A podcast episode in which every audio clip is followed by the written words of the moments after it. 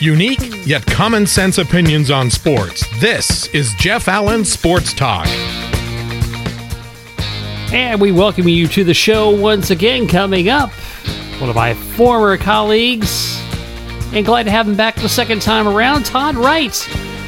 He did Afternoon Drive. In fact, it was a show called The Sports Drive on WGTO back when I was program director there in the 90s. And he will join us to talk about a variety of topics, including fantasy football, with championships about to uh, be played and won this coming weekend. Well, the other day, December 17th, on MLB.com, they put out their all decade team for the teens, the 2010s, however you want to refer to it as. And uh, interesting to note, uh, some names on there from earlier in the decade, some from later in the decade. I'm going to go through the list for you. And the first team, the catcher was Buster Posey, first base Miguel Cabrera, second baseman Jose Altuve, third baseman Adrian Beltre, shortstop Francisco Lindor, the outfield of Mike Trout, Mookie Betts, Andrew McCutchen, DH Nelson Cruz, starting pitchers Justin Verlander, Max Scherzer, Clayton Kershaw, Zach Greinke, Chris Sale, and the relievers Craig Kimbrel and Aroldis Chapman. The second team broke out this way. Yadier Molina at catcher, Joey Votto at first, Robinson Cano at second, Nolan Arenado at third, Troy Tulowitzki at short, outfield of Giancarlo Stanton, Bryce Harper, and Jose Bautista, David Ortiz the DH, starting pitchers of Madison Bumgarner, Jacob DeGrom, David Price, Stephen Strasburg, and Corey Kluber, and the relievers Kenley Jansen and Wade Davis. Now, what I would like to see is those two teams play. if that makes any sense. Uh, it'll be a little hard. Some of these guys have already retired, but it was interesting to see that list. You know, that's a tough one at catcher. I mean, Yadier Molina, Buster Posey. Posey's got the championships with the Giants. Molina, eight All Star teams, seven Gold Gloves. I might have gone with Molina on that one. Just a thought there. Um, who else? Uh, Jose Altuve, Robinson Cano. I think Altuve is probably the uh, the better choice there. Um, you know, you, a lot of these you could just flip a coin on. Uh, but I do agree with the uh, the outfield selection of Mike Trout on the first team. Uh, that's definitely a solid pick there. Um, DH was interesting. Nelson Cruz. I mean, he's hit more home runs in the 2010s. 346, but David Ortiz, you know, he he uh, lasted until 2016 and already an icon, but uh, and a last lasting legacy for leading the Red Sox to championships. Um, and then you can't go wrong on the starting pitching. Scherzer, Verlander, Kershaw, Greinke, Sale. You know, you could probably argue maybe, uh, you know, you shift up Madison Bumgarner from the second team to the first team over Sale, maybe in my opinion, but that's what all this stuff is for, is to create opinions and debate and whatnot. So check that out at MLB.com. It is my pleasure to welcome back to the program my former colleague at WGTO, also uh, national radio fame, and handles lots of podcasts over in the Tampa Bay area, as well as a, a tremendous golf tour. Todd Wright is back with us. Todd, thanks for being here. You call us colleagues. Uh, people should know. Jeff was my boss. but yes, we were both broadcasters at the time. But technically, Jeff, you were my boss and you were one of my favorite bosses as well. I've worked for a lot of good people, uh, like Drew Hayes and Len Weiner and uh, uh, Keith Larson, uh, Craig Larson. I'm sorry.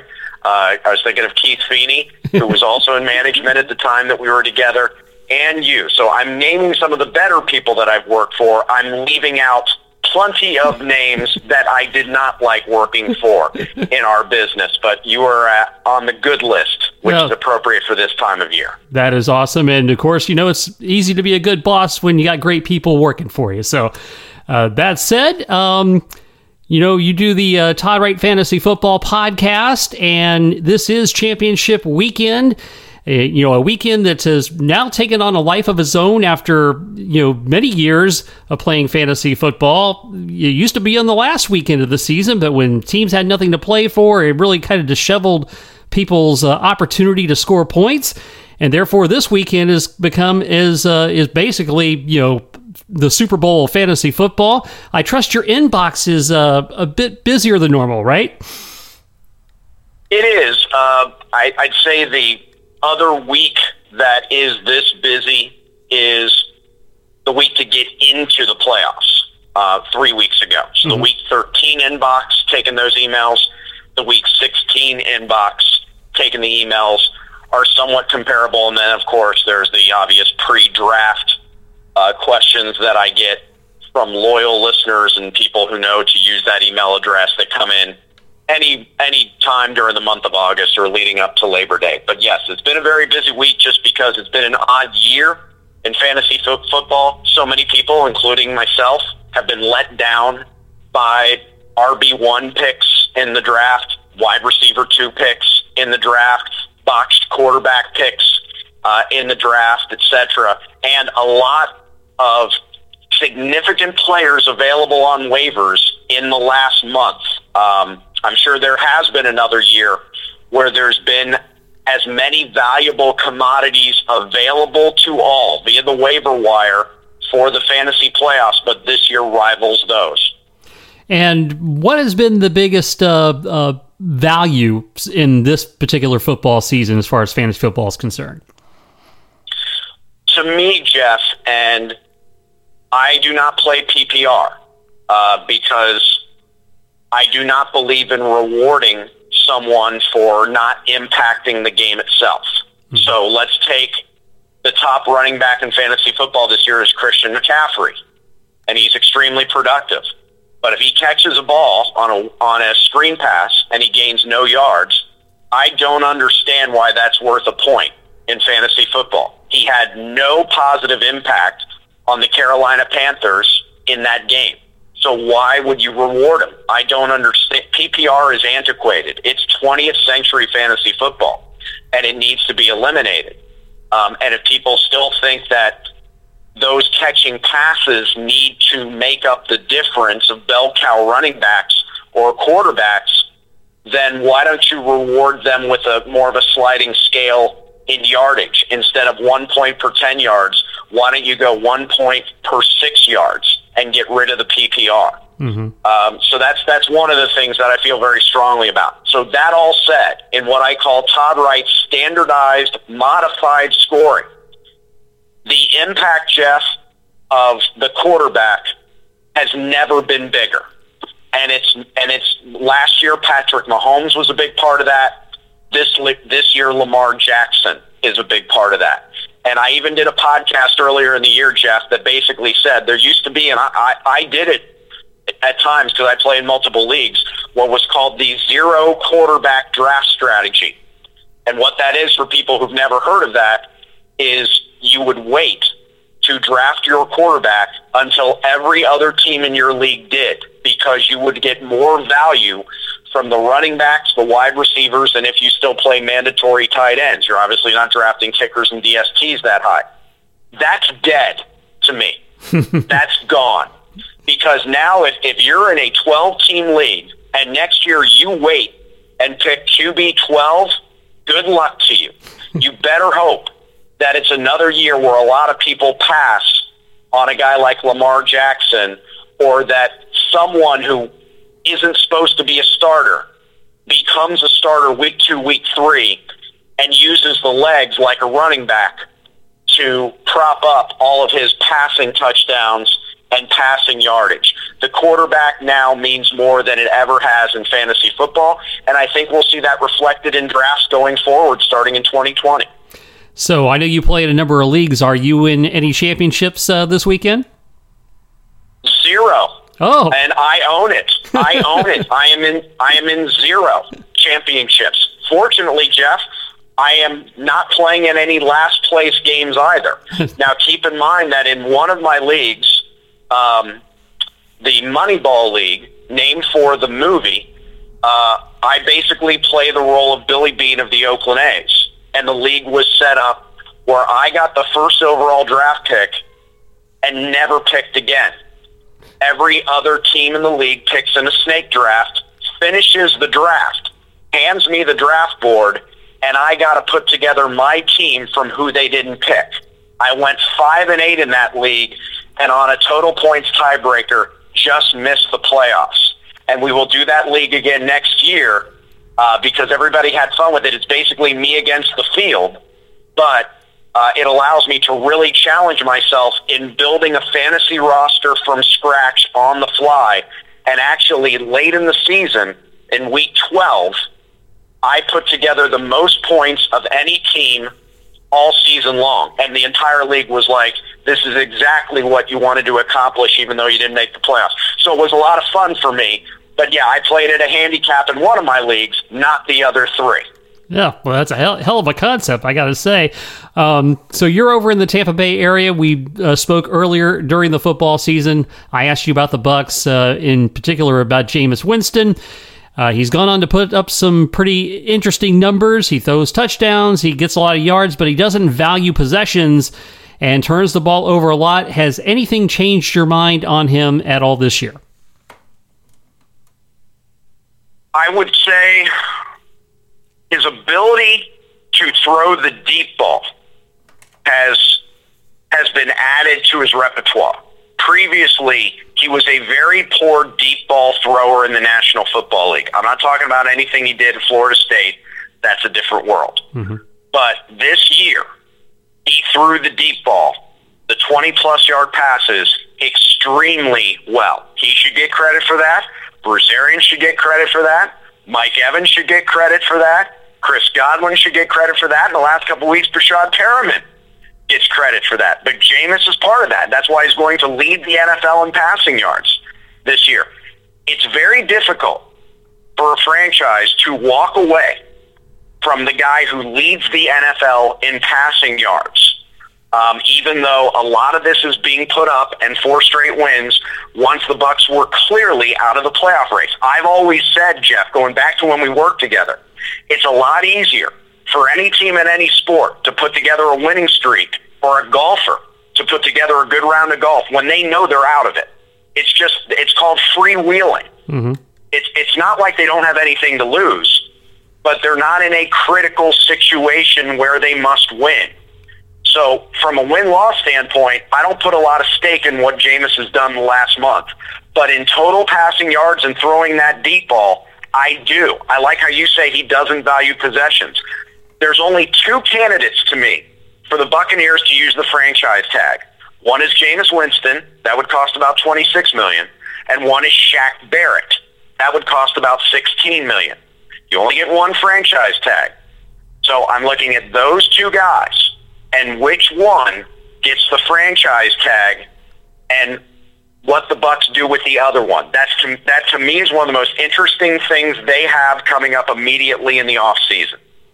Well, it'll be interesting to see how that plays out. And this weekend, got some uh, several games on the slate that are basically playoff like atmosphere. Cowboys Eagles basically a playoff game this weekend. You and I both big Cowboys fans, and the burning question is: Do we get the team that showed up against the Rams, or do we get the one that smells a lot like cat pee the, the, the weeks before that? Yeah, I'm not sure because, uh, like all Cowboy fans, I'm concerned about um, three injuries for the Cowboys. Most of the last month, they've been without Leighton Vander Esch.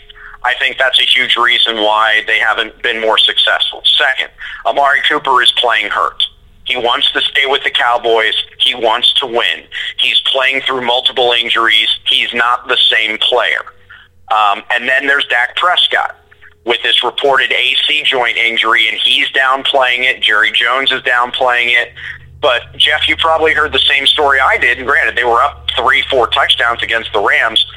Uh, I guess uh, uh, Bill, uh, uh, Michael Gallup came back to the huddle uh, late in the game, and like all wide receivers do, he wants the ball. He says, "Hey, if we run this again, and you do this, and I do this, I'm going to be open." And I guess Prescott basically said, "Yeah, man, on all RPOs, I'm just handing it off." He couldn't throw it. Mm. So what happens if he feels that way against the Eagles and they're not up three or four touchdowns? How accurate can he be uh, making those throws if he's injured? How how much will he? How will this affect his RPOs near the goal line, or on third and one, or fourth and one? Uh, to me, it's a factor. Um, they they pounded the Eagles the first time in Dallas.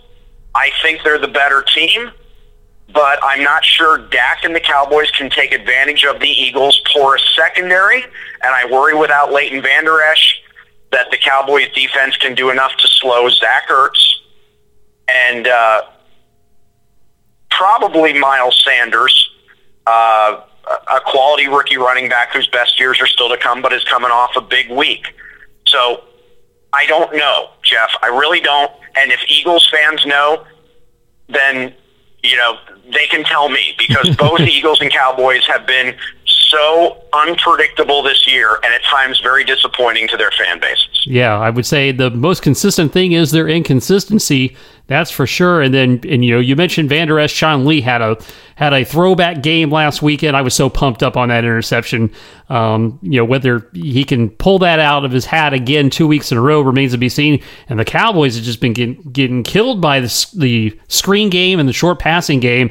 And with the Eagle tight ends, that could be very problematic. Yeah, and I think they got a break also. Look, the Rams have been one of the biggest disappointments in the NFL this year. They look like the team that couldn't score in the Super Bowl, not the team that could call their number all last year leading up to the Super Bowl. And at times, Jared Goff had people open, and whether it was a hand injury or just the bad Jared Goff that we know exists out there that has Rams fans wondering why he's a $36 million cap hit next year, Jared Goff couldn't hit open men. And you wonder what his future is, uh, especially saddled by that contract. There were, I'd say, up to 10 throws that Goff should have made in that game that would have kept the Rams competitive, and he couldn't make them. Yeah. So after the Cowboys and Eagles, you know, we got an interesting uh, race to the finish. Who do you think is the team to be in the NFL? Is it the Baltimore Ravens? Yeah, I, when you put it like that, Jeff, I think they are the team to beat just because it's been forever since they lost the game, because they play a style of football that is not played by any other offense in the NFL, and they they had some defensive problems after the first two weeks of the season. They got shredded uh, by the Browns um, and by one other team week three, week four. Um, they had some injuries, but then they went out. Uh, they they made an acquisition from the Rams. Um, they they got healthier. Uh, I'm sure they were coached up very well by my my favorite non tic tac dough game show host Wink Martindale, who's the defensive coordinator for John Harbaugh. Jeff, that's just a really good coaching staff. You know, we all we all t- we we love all these sports and we talk about our favorite coaches. It's not like the Ravens coaching staff begs for a lot of attention, but they're really good I mean, for them to to take Lamar Jackson and remember, Lamar said, "I don't know why we're redoing the whole offense." I think he knows now. It wasn't for him. It probably was for the, the greater good, the big picture. Let's redo the whole thing and make it so tough for defenses to catch up to us in a span of one season. And Lamar is going to get the MVP award because of it. But John Harbaugh on the offensive side and Wink Martindale on the defensive side. Wonderful things. This isn't the Raven defense that won the Super Bowl nearly 20 years ago, but it's really good. And yes, they are the team to beat. I, I think they can be beat, but it's going to take one heck of an effort from maybe one of three other teams out there that could match up with them to take them down. And you mentioned what a great coaching job they're doing there, and that leads me to circle back to the Cowboys for a quick second. Uh, Jason Garrett, uh, you know, it's been ten years of Garrett, and we know what the results have been. And you know, he's a very likable guy, that's for sure. But you know, does is it time for him to be expired in Dallas? I've heard for a couple of years, Jeff, unless Jason Garrett got the Cowboys to the conference championship game, that he wasn't getting it. He wasn't going to stay beyond this contract, and I still firmly believe that. Now, why he wasn't fired in the last month, I'm wondering if Jerry Jones is just so worried that the New York Giants are going to hire Jason Garrett, mm-hmm. and that Jerry Jerry would rather mortgage not having the team not succeeding now, so Garrett doesn't coach against him twice a year for the foreseeable future. And I'm wondering if we get to this off season and Jerry lets Garrett twist in the wind until Jerry is sure the Giants aren't going to hire him, whether that's keeping Shurmur or firing Shurmur and hiring someone else. I really wonder how big of a factor this is here that Jerry doesn't want Jason Garrett going to the New York Giants. And if it hurt the Cowboys this year and prevented Jerry from firing Garrett for, for the good of the Cowboys playing for somebody else the rest of this season. Hmm. And I don't know how you would sell the uh, Garrett to the New York fan base. That would be a little puzzling to me as well. But uh, who knows, right? yeah, at this point, look, uh, uh, coaching in New York is not an easy thing to do. Very few are successful with it. But I mean, let's look at it. They have a young quarterback in Daniel Jones that they want to develop. He hasn't developed uh, under Shurmur. Shurmur hasn't won. And it's not like Garrett doesn't have a lot of knowledge of the other teams in the division. And if nothing else, it just angers the heck out of Jerry Jones. I think Jason even privately told people that if he wasn't coaching the Cowboys, his first choice would be the New York Giants. Hmm. And look, Jason, Jason can deal with all the noise. I mean, it's not like coach. Look, I know Dallas is a different media market than New York, but you're coaching America's team.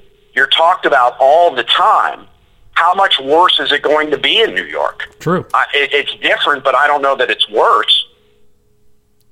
Yeah, no, no, no doubt. That's uh, you put it the nail right on the head there because definitely, um, if if it's not the media chirping, the fan base is very loud when it comes to the Cowboys as well. Let's switch uh, gears over to the college football playoff and. This year, not really much chaos. We got the four teams that really probably are the best four teams. Would you agree? Absolutely. And one of the things I said throughout the Todd Wright podcast was how this was less a year about the Power Five and more of a year on just look at the top 10 teams. Um, and I was very worried when the first college football playoff rankings came out that because the committee was chaired by the AD of Oregon, there was going to be a Pac 12 bias because the Pac 12 hadn't been in the playoff in three years they had an embarrassing performance in that playoff three years ago. Washington may have earned it on paper. They didn't belong on the same field as the number one Alabama that year. And that's the last time we saw the Pac 12 in there. They've won one college football playoff semifinal in six years. And that was Oregon throttling Florida State. Basically, the end of the Florida State run mm-hmm. was against Oregon, and that was now six years ago. The Pac-12 is not on the same level of the Big 12, the Big 10, the SEC, and they may be on the same level of the ACC, but they don't have a Clemson, and not even close. So the fact that Oregon and Utah knocked each other out, and thank goodness for Herm Edwards for his role in knocking Oregon out, uh, so Oregon could be motivated to beat Utah. The playoff is better for the Pac-12 not being in it whether Oklahoma shows up and competes against LSU or not. I think we'd all rather see Jalen Hurts, right? Because we're used to it in a college football playoff game where he's done pretty well in the past than seeing an inferior Pac-12 one-loss champion that just doesn't deserve to be included or on the same field. Yeah, and do you think we see the LSU Ohio State ultimate battle royale? No, I'm with the odds makers. Uh, you know, I know Ohio State fans were upset when they weren't number one in the eyes of the committee, but then they got the the second punch when Vegas opened Clemson as a favorite, and the money has come in on Clemson to move the number even more hmm. in the position of Clemson.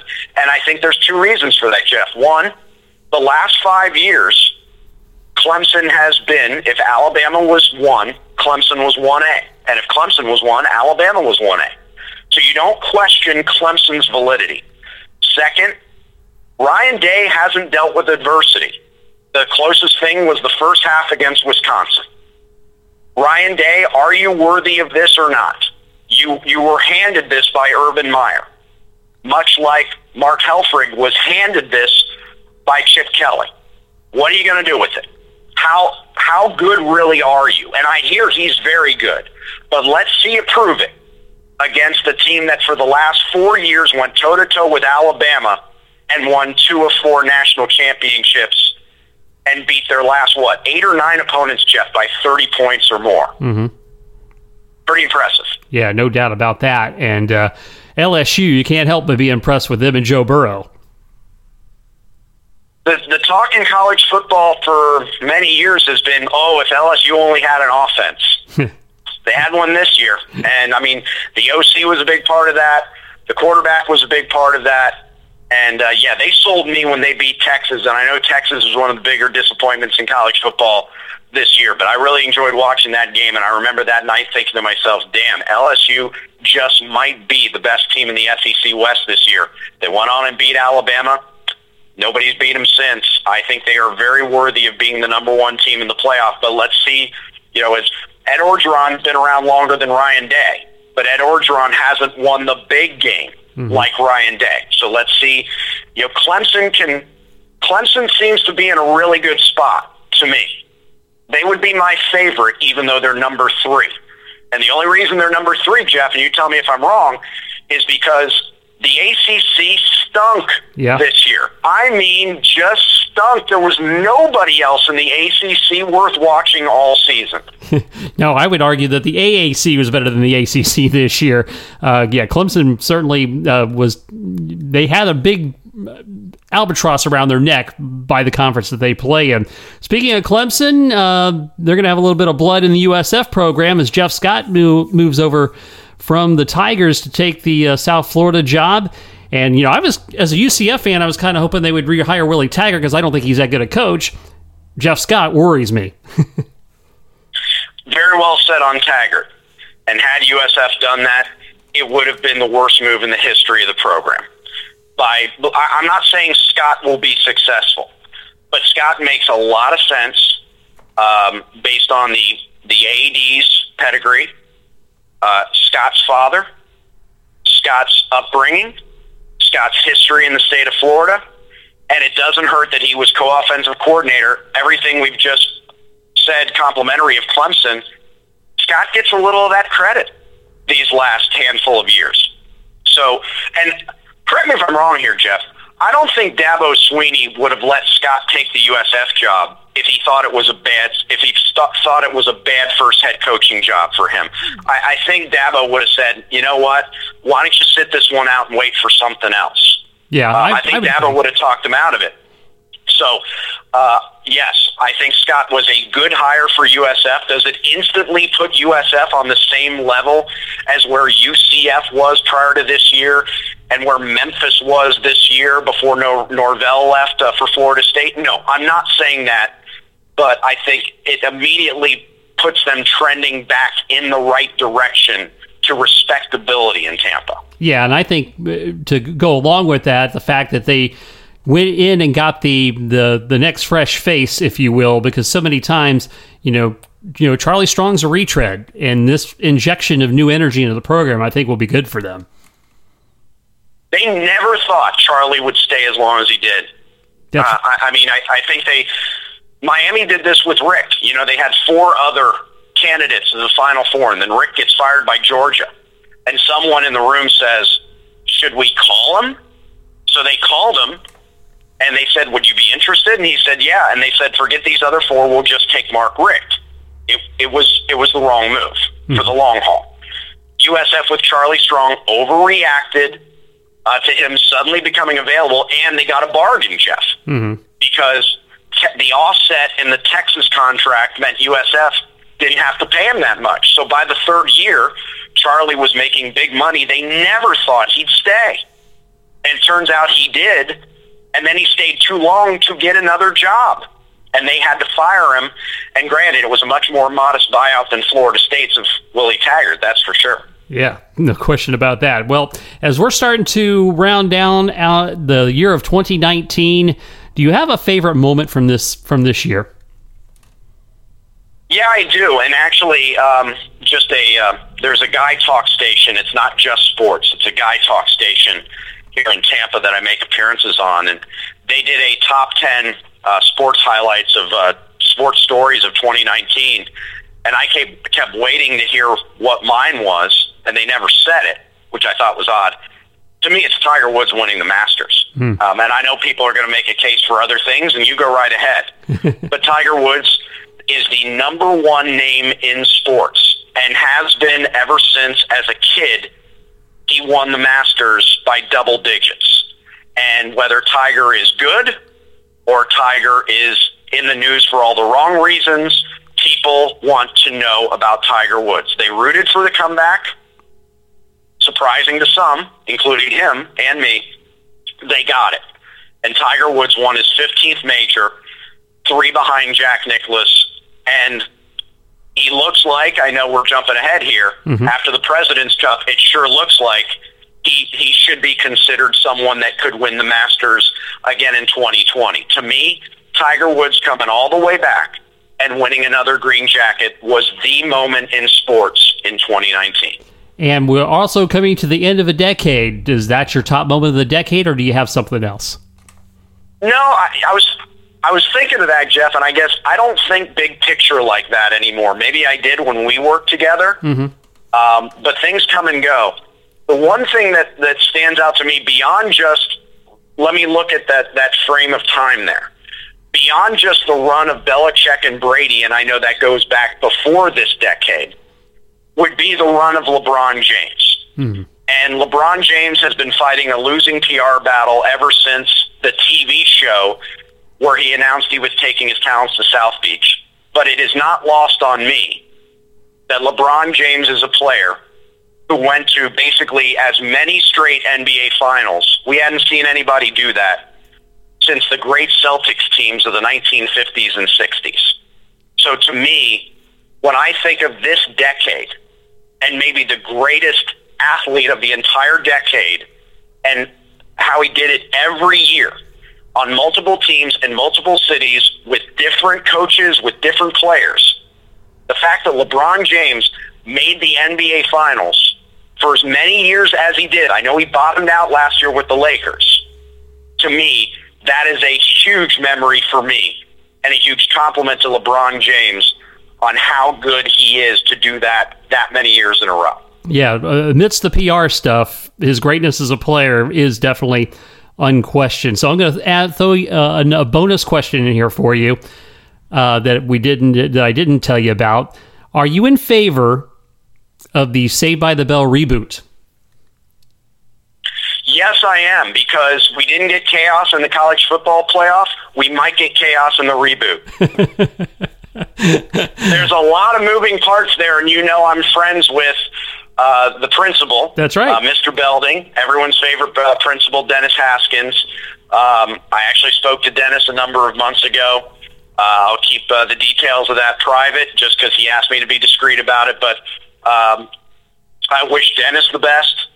And yeah, I mean, if all these other things can come back, now we talking a, a reboot with new people playing Kelly Kapowski and AC Slater and Zach Morris and Screech? Or are we talking new characters? Are we talking Saved by the Bell, the new class 2.0, or Saved by the Bell 2.0?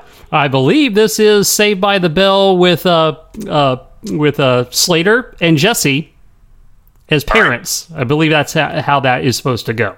But anyway, Hopefully it's good casting. Hopefully it's good casting, because if they don't get the casting right, I'm out within the first five minutes. well, there you go. Because I, I I knew I had to ask you about that uh, because when I think of Saved the Bell, by the Bell, you come into mind for some reason. anyway, um, before we let you run, please uh, let the folks know about all the uh, the podcasts you're doing, your golf tour. Run with it. Uh, I'd love for them to follow me on Instagram at Todd Wright 2020, T O D D W R I G H T 2020. Pick me up on Facebook. I'm just Todd Wright in Tampa, Florida. Would love to have you follow along on Facebook. I'm not on Twitter very much, so just Facebook and Instagram are where I do most of my activity. I promote my golf tournaments Uh, the Todd Wright Tour are golf tournaments for players of all skill levels and all ages, and they're very unique golf events. I've hosted 22 of them since October of 2015, and the Todd Wright Tour Championship in 2020 will be played on the Copperhead course at Innisbrook, the same course where the Valspar Championship is held uh, with PGA Tour annually in Tampa Bay. And I make my events very affordable and very fun for my players. And uh, I've built quite a group and quite a little family of golfers that follow me around the Tampa Bay area. Uh, my podcast, who knew talking into a laptop could be so successful, but that's what we've come to, Jeff. You know that well. The Todd Wright Fantasy Football Podcast is just finishing year four. The Todd Wright Podcast is going to finish year one with 75 unique episodes. We'll push that to 100 episodes in 2020. And uh, I do television for occasionally for News 13 in Orlando, but more often for Spectrum Bay News 9 uh, in, in Tampa. Similar model, similar format uh, with the 10.30 p.m.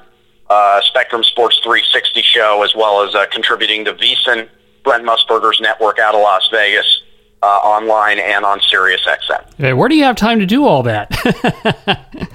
yeah, Jeff, I retired from national radio after 17 and a half years, six years ago. I am busier now than in retirement than I was when I worked in national radio. I don't know what's going on, but I guess it keeps me busy and out of trouble. And as long as you're having fun, what the heck, right? Right. That's that's very very important. exactly. Todd Wright, thanks so much for being here. We always appreciate your time and uh, happy holidays to you, my friend. Always a pleasure to come on, Jeff. Thanks for remembering me.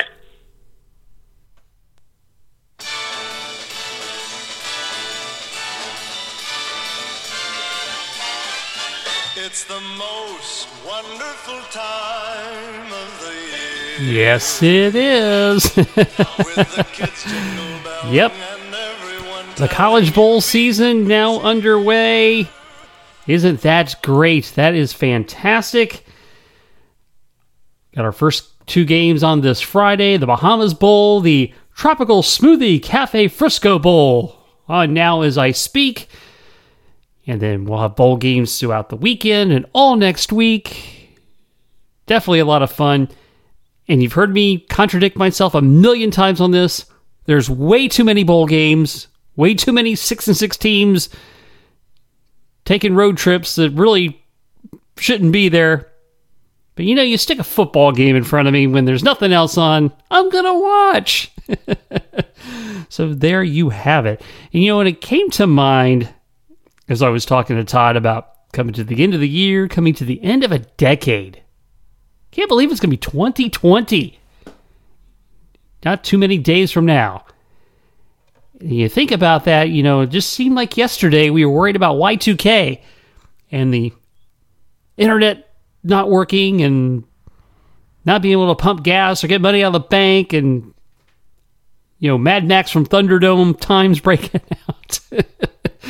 that is just totally, totally blows my mind that we're coming up on 2020.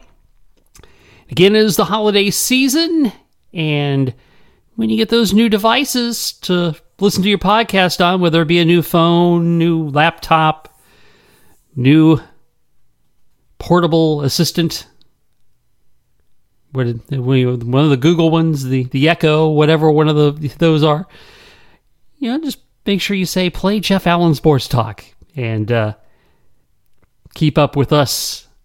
And as always, follow me on Twitter at Jeff Allen underscore 88. And as we get set to wish you Merry Christmas and Happy Holidays and whatnot, um, not sure if we're going to do a show next week or not. So you have to look for that. And if we don't do a show next week, we'll definitely uh, be back at you after the new year. And again, I wish you the very, very best for a safe and happy holiday season. And with that, we are done here. Thanks for listening to Jeff Allen Sports Talk. Follow Jeff on Twitter at Jeff Allen underscore 88, on Facebook at Jeff Allen 88, and the website jeffallensportstalk.com. And you can reach out to the show anytime by email, jeffallensportstalk at gmail.com. Jeff Allen Sports Talk is brought to you exclusively by Kramer's Salve for Dogs. Kramer Salve is a safe and natural approach to help your best friend live an itch free life. It's made from the finest ingredients so it stops itching, heals hot spots, and painful inflamed skin. Kramer Salve contains a proprietary blend of neem, an ingredient known for its healing properties. A 4 ounce 6 month supply, including shipping, is just $30, and the 2 ounce 3 month supply, including shipping, is only $20. Help your dog in the itch and hot spot cycle. Order today at kramersalve.net. That's K R A M E R S A L V E dot net.